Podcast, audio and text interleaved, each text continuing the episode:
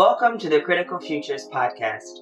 It's critical because the time is now to conjure the world and communities we want to live and thrive in. But it's also futurity, or the intentional imagining and materializing of liberated futures, where freedom from oppression, trauma, violence, and discrimination are realized.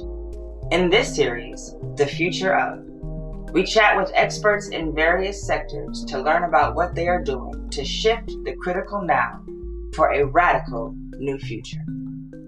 I am Dr. Amber Johnson, Executive Director of the Institute for Healing Justice and Equity, and I will be your host for this episode. Welcome.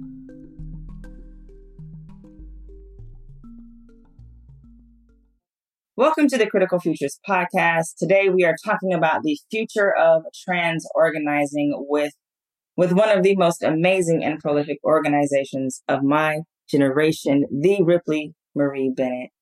Wriply Marie Bennet is a proud self-taught illustrator, actor, writer, and singer born and raised in Ohio.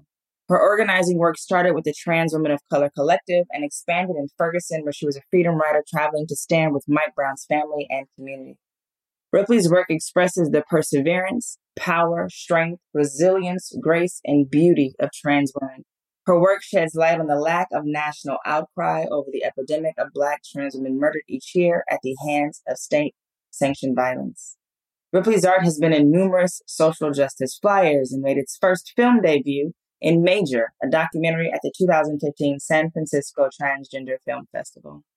Her art graces the cover of Cross Currents, and pays homage to trans affirming radical imagination designed to liberate the gendered body through critical and creative participation. Wriply is also the co founder and outreach coordinator for Thorn, an organization that provides self defense tools for Black and Brown trans folks. Wriply, I am so honored to have you on our show today. Welcome.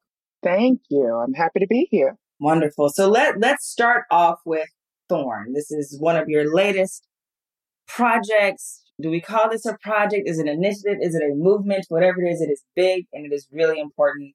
Tell us about it. Well, it starts from a need. You know, that's where a lot of the work that I do comes from. It starts from a need. Um, when you recognize a need, you try your best to fulfill that need. Um, Thorn started back in 2020. Yeah, 2020. I met someone who was giving away self defense care kits on Instagram, and they were personally giving out their own uh, self defense kits to Black and Brown trans folks. Um, so I hit them up and I said, "Hey, come on through. I'd like to. Uh, I'd like one of your kits." They came over. They were just down the street from me, and we had a conversation about furthering that work. Um, and their name is Rachel. Rachel is my co-founding partner. We've been working with Thorn and um, delivering kits free of charge to Black and Brown trans folk all across the U.S. ever since. Wonderful. So tell me about these kits. Well, inside the kit, you will receive a baton, a taser, a pocket knife, a flashlight, a personal alarm, a coloring book, an instruction guide, and some coloring pencils. Now, knowing your work and knowing how you enter this work, I am completely sure as to why you included coloring books and pencils and art supplies.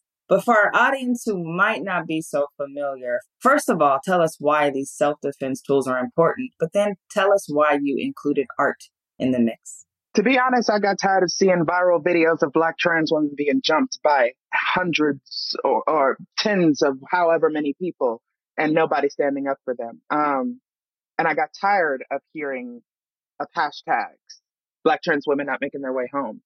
And I wanted to be sure that all my bitches came home, regardless. So I was, I was kind of stuck, a little depressed, and very, very focused, goal oriented, but I didn't know what the goal was going to be. And then here comes someone offering self self defense care tools, and I'm just like, oh yeah, that sounds like something we could do. So that's how it kind of happened. I mean, like I said, it comes from a lack, and I didn't know what I was going to do. I just knew that I was frustrated. And so, why art? Art has always been a part of the way that I understand the world as a black trans queer person. It's it's very important for me to be able to express myself in ways that I can visualize. You know, I, I don't just look at the world as black and white, of course, all this color and blase, blase, but art has always been a way for me to understand some of the darker points in life and to find joy in every single moment. That's why art. Yeah. So in this sense, art then becomes not just a tool in a bucket of, of tools to take care of oneself, but really a portal, a portal forward, a portal to a different kind of future. So on this, on this podcast, we called it Critical Futures and we called it that because we want to have conversations that are critically hopeful, right? So they, they reflect what is happening with the sensibility pointed towards the future, what will happen. And I know for you, something that really shows up in all of your work is this liminal space beyond our now that paves the way for an alternative future. And that really is the definition of critical future. So when you hear the term critical futures, what do you, what comes to mind? I think of the valley instantly. The valley where trans folk and queer folk are not ostracized, their bodies aren't politicized, they aren't continuously berated, tossed away, silenced. They have a voice, they're held in love, they're seen, they're uplifted, they're understood, and they're protected. I see the valley. I love that. And I, and again, something that drives me to your work is your incessant and meticulous choice to never center anyone but your people. You are not centering the gaze of those who other you. You are not centering the politicians who write bills every day to push you further and further into the cracks. You are not centering cis folks who would rather see you suffer than just accept the fact that gender is flimsy. It always has been flimsy. And you're not centering folks who are just ignorant, who choose to use their platforms to spew hate when they have no idea what they're talking about. I appreciate of that about you so much. You center your experience and the experience of your black and brown trans siblings in ways that cast nothing but just a net of light and love and and reality too, right? And so, Thorn, I love the name. I love the mission. I love how you approach it, right? Like, we will bring these things to you. And for me, that captures what healing justice is. It's not just saying, here's what you need, it's saying, I'm going to get it for you. And I'm going to make sure you have everything you need to utilize it, right? There's no barriers to you using this thing you need. Um, but now I want to shift and look at some of your art and how you decenter establishment and really focus on your your siblings, right? And how you all show up in these spaces of love. So talk to me about some of your art projects. I know you got you have children's books, you have comic streams, you have you have painted and, and illustrated art, you have so much, not to mention your vocals. not to like you are such a talented person. Talk to me about what inspired you to create art, um, what inspires your children's book stories, and, and share with me some of those stories. Well, when I was younger, I liked to write stories um, that centered my friends. My friends were always black and queer, you know, gay or trans. We were always on the spectrum of other. Um, so I would always write these stories um, that centered us. You know, um, people were busy reading Harry Potter in middle school. I was busy writing my own story that centered Black queer folk. Um, so moving forward, I wanted to do that for the younger generation because as we see, there's a lot of doors opening for queerness to be more universal when it comes to um, entertainment and especially for children's cartoons. I mean, we've seen a whole lot of that over the past few years, you know, uh, Steven Universe and the Owl House and what Tipo. We've seen a whole lot of these you know, children's cartoons that are featuring queer and, you know, some even non-binary like aspects of um, otherhood. Um, and not, you know, and focusing on joy, but also focusing on, you know, the struggle to uh, stick to oneself, to to protect oneself, and to look after others. And I feel like that's very important moving forward to have those stories for children, especially children who don't get to see themselves at the center of, you know, some great adventure, um, or children who who could read Harry Potter and go, oh yeah, my uh, aunt and uncle are terrible to me too. I can kind of kind of see myself here but I'd like to actually allow them to see themselves there, you know, because a lot of us have backgrounds that aren't too great. We've seen a lot of things, especially as young queer youth. We see a lot of things and it forces us to have to adhere to the world in a very specific way in order for us to navigate through it.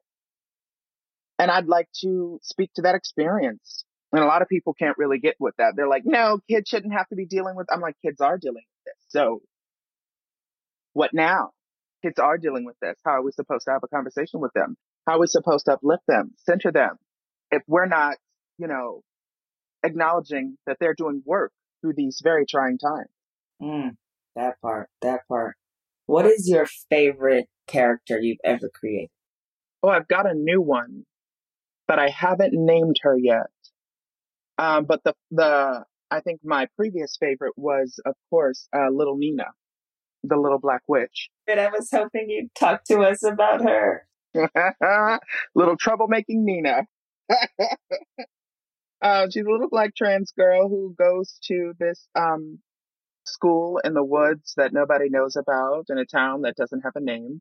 Um, and she's, of course, the oddball. She's a little trans girl. She's she doesn't have a family, but she doesn't remember if she ever did have a family. And that kind of like toys with her. Well, not toys with her. It kind of like pops up every once in a while and she pushes it back down. Eventually that'll come to a head. But, um, usually she just goes her days being a nerd, learning as much as she can about witchcraft and, you know, this world that has different pockets and different dimensions and different existences and, you know, why why she can't, why she's not allowed to use magic in front of the uh, the town denizens of the uh, nameless town. And um, she's always pushing the boundaries, and that leads her into a lot of shenanigans. Where do you see yourself in the Little Witch? Hmm. I see myself as a public nuisance, kind of a lot like her. Um, I'm always pushing the boundary. And as soon as someone says, well, that's typically frowned upon in our society, I kind of like smirk to myself because I'm like, ah, yes, this is going to be fun. this is going to be fun. So, sp- speaking of nuisance and troublemaking, um, there are people in this world who would like to categorize you as that, but really, when you disrupt, you are disrupting the actual nuisances and the, the troublemakers. Mm-hmm. So you have a history, um, a really difficult history as an organizer and having a victim of state sanctioned violence yourself. Can you talk to our listeners about your experience with the Black Pride 4 and and really ultimately your recovery in that moment? Well, the Black Pride 4 happened in 2017, uh, where me and a group of black, brown, and other, mostly black, brown, and other, um, queer and trans folks stood in the middle of the street during Stonewall's Pride Parade um, to bring awareness to police brutality and, you know, uh, of course, racism within our community and how a lot of these white gay organizations are celebrating when there's so much death happening around them and the only time they feel like really uplifting black and brown folk is after our deaths. So yeah, we stood in that street and asked them what about us? And it took them less than a minute before bike cop after bike cop after bike cop uh, came and forcibly tried to remove us, which led to people being body slammed on top of a pile of bikes and a cop breaking his own leg trying to like doing an illegal takedown of one of the Black Pride Four and body slamming people into the street and pepper spraying them and you know dog piling on top of them and dog piling on top of me and oh there was so much open skin. I haven't been skinned up that much since i was learning to ride a bike and i was like my god what is this? Like we stood in the street silently. What is this? Mm.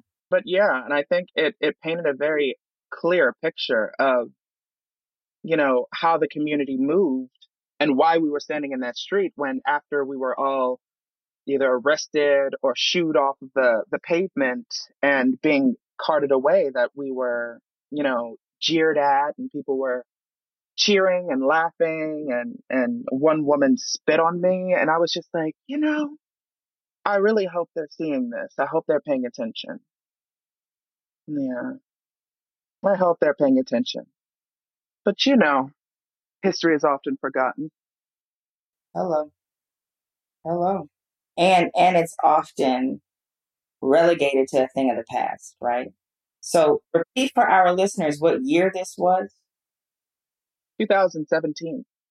2017. So this is six years ago. Mm-hmm. And the scene that you were painting, the scene that anybody listening to this episode can Google and see for themselves, is a scene that mimics something out of a past that so many US Americans would happily forget, right? So the era of civil rights, the era of civil war, these two spaces where we see the same tactics used to silence those who dissent against establishment. So here we are in 2017 witnessing the very same tactics um, and, and if we even backtrack a little bit further, right? So you were here in St. Louis during the Ferguson uprising. We saw this tactics used there, right? Police dogs, riot gear, SWAT team, tear gas, media taking these moments of really joy. People protesting out of joy and love for Black folks and wanting a space for Black folks to be able to exist and saying, You're rioters, you're looters, you deserve this kind of treatment, right?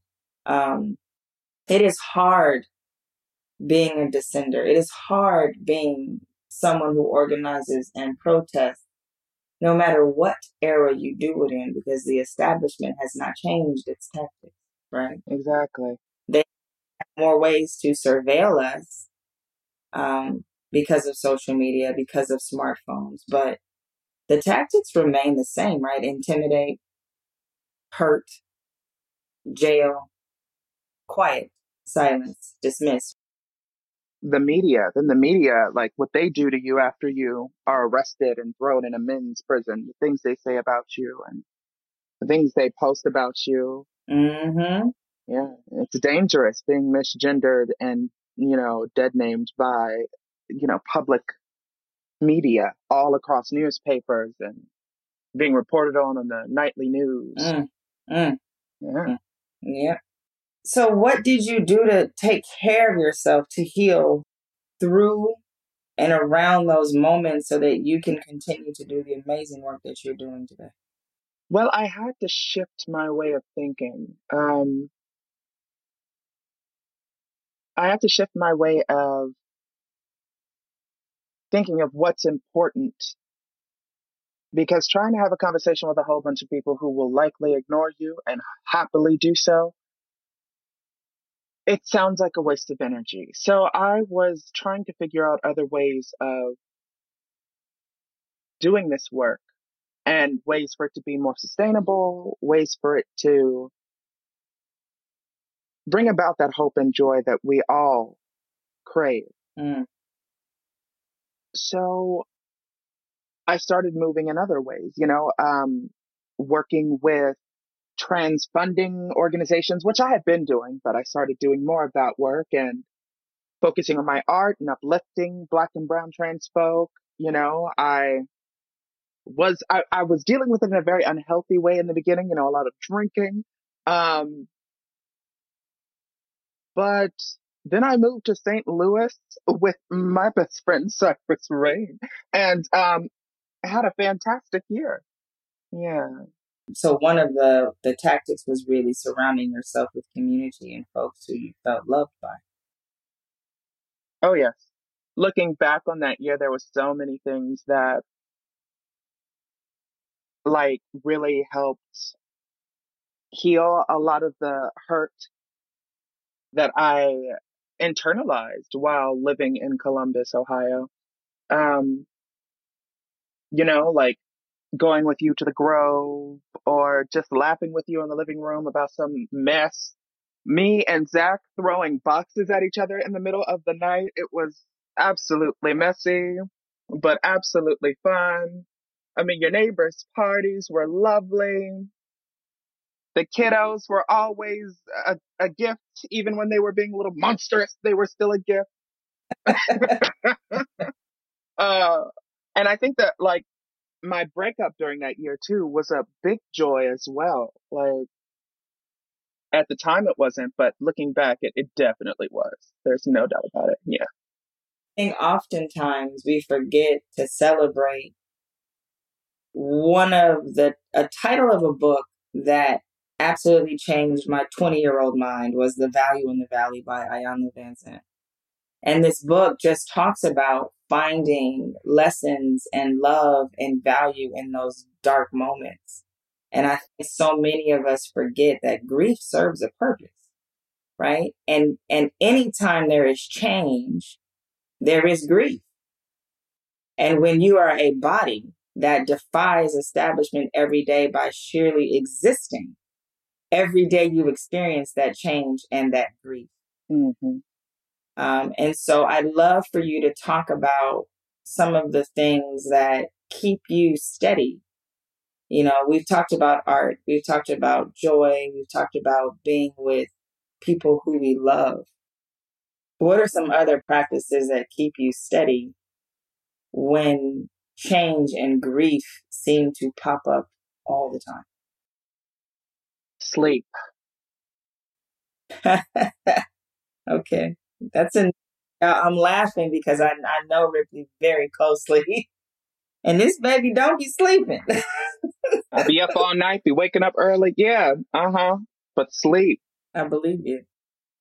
So, about the future of of trans organizing, if there were pieces of advice you could give to our listeners who do want to be involved what what what would that advice be? My advice would be when you were growing up and you were in school and you knew that people didn't like you, but those people were very popular. You went out of your way to try and be friends with those people in order to be popular sometimes. Um, don't do that now.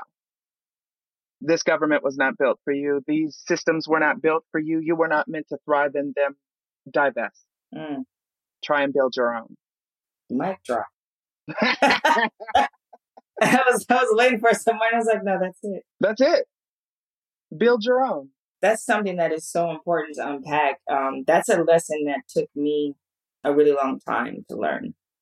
As someone who has been attempting to change systems from within, I am I have slowly and I, and I don't discredit any of my work. I don't think that it was for naught.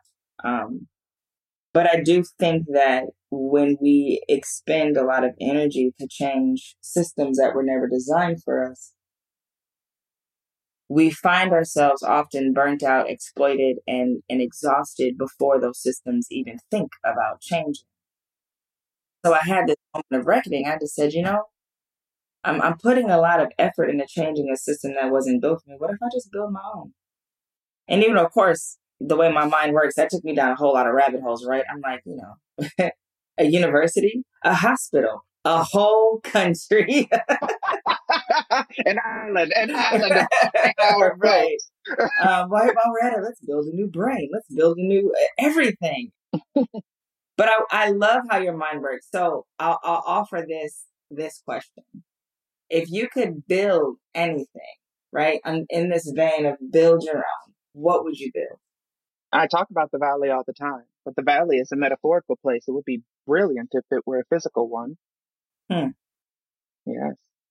Neighborhoods, schools, you know, um, companies filled with black and brown, trans folk, queer folk, othered folk, just loving on one another, letting go of all of the things that we were taught were worthy while trying to exist in this world, even though every time we went to an office, every time we went to school, every time we went to the hospital, we had to fit in a very specific box that we checked in order for everyone else to understand who we were, what we were, what we could offer, or what we needed.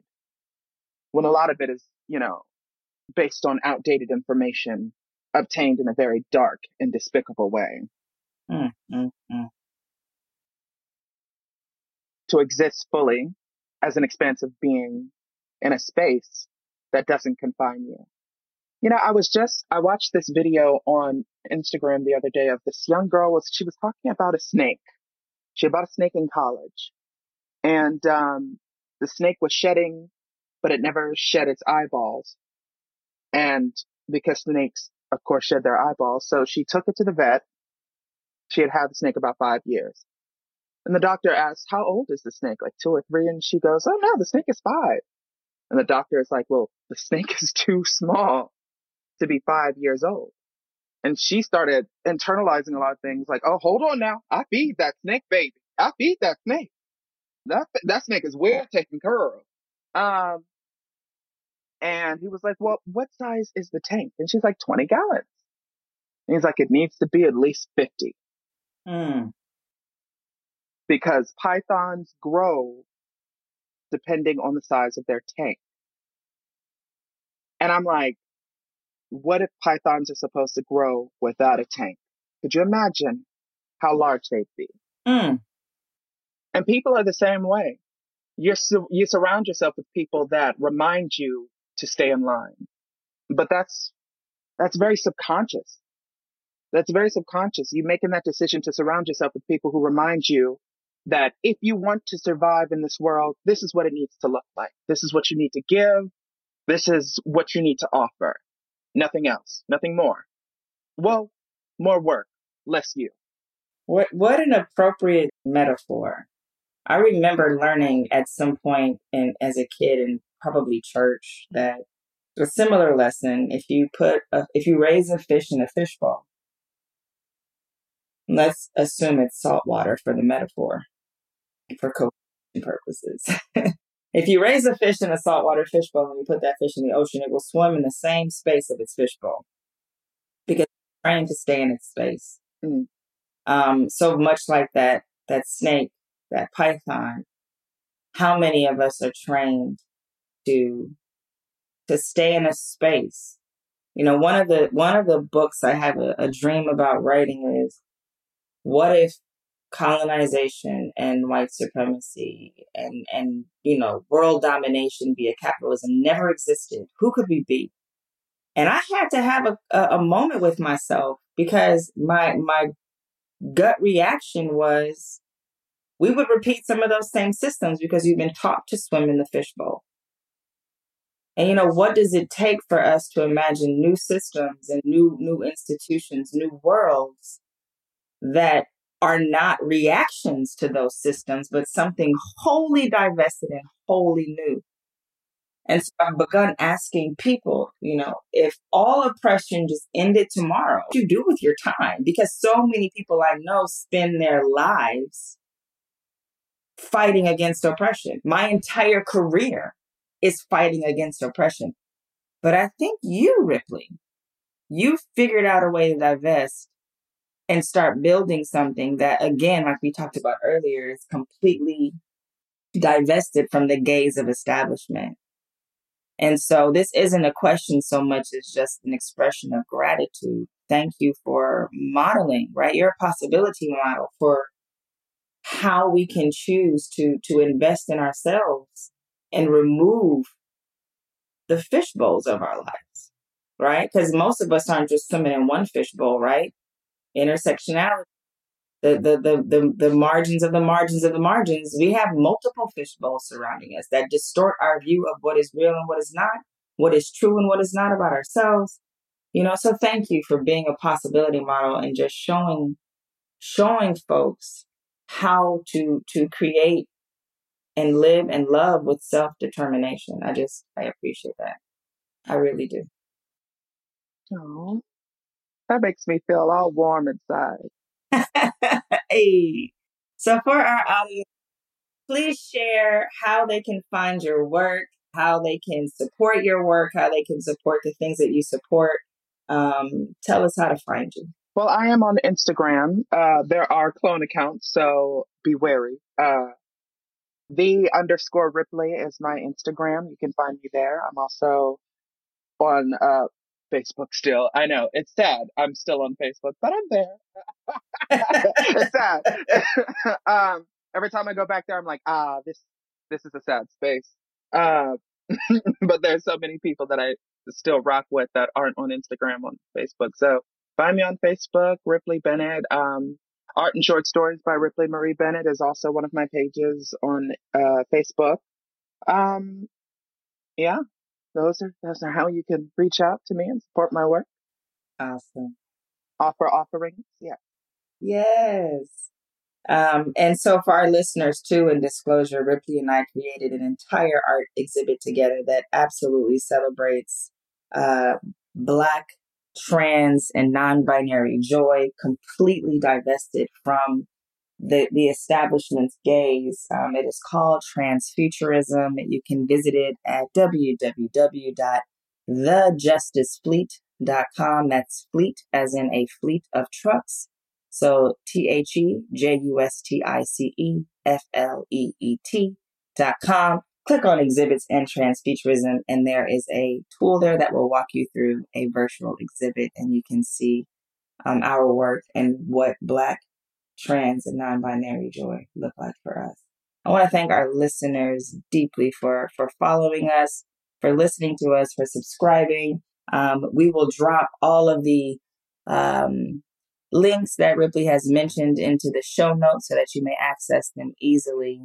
Um, and I hope you will keep tuning in and helping us build the critical future.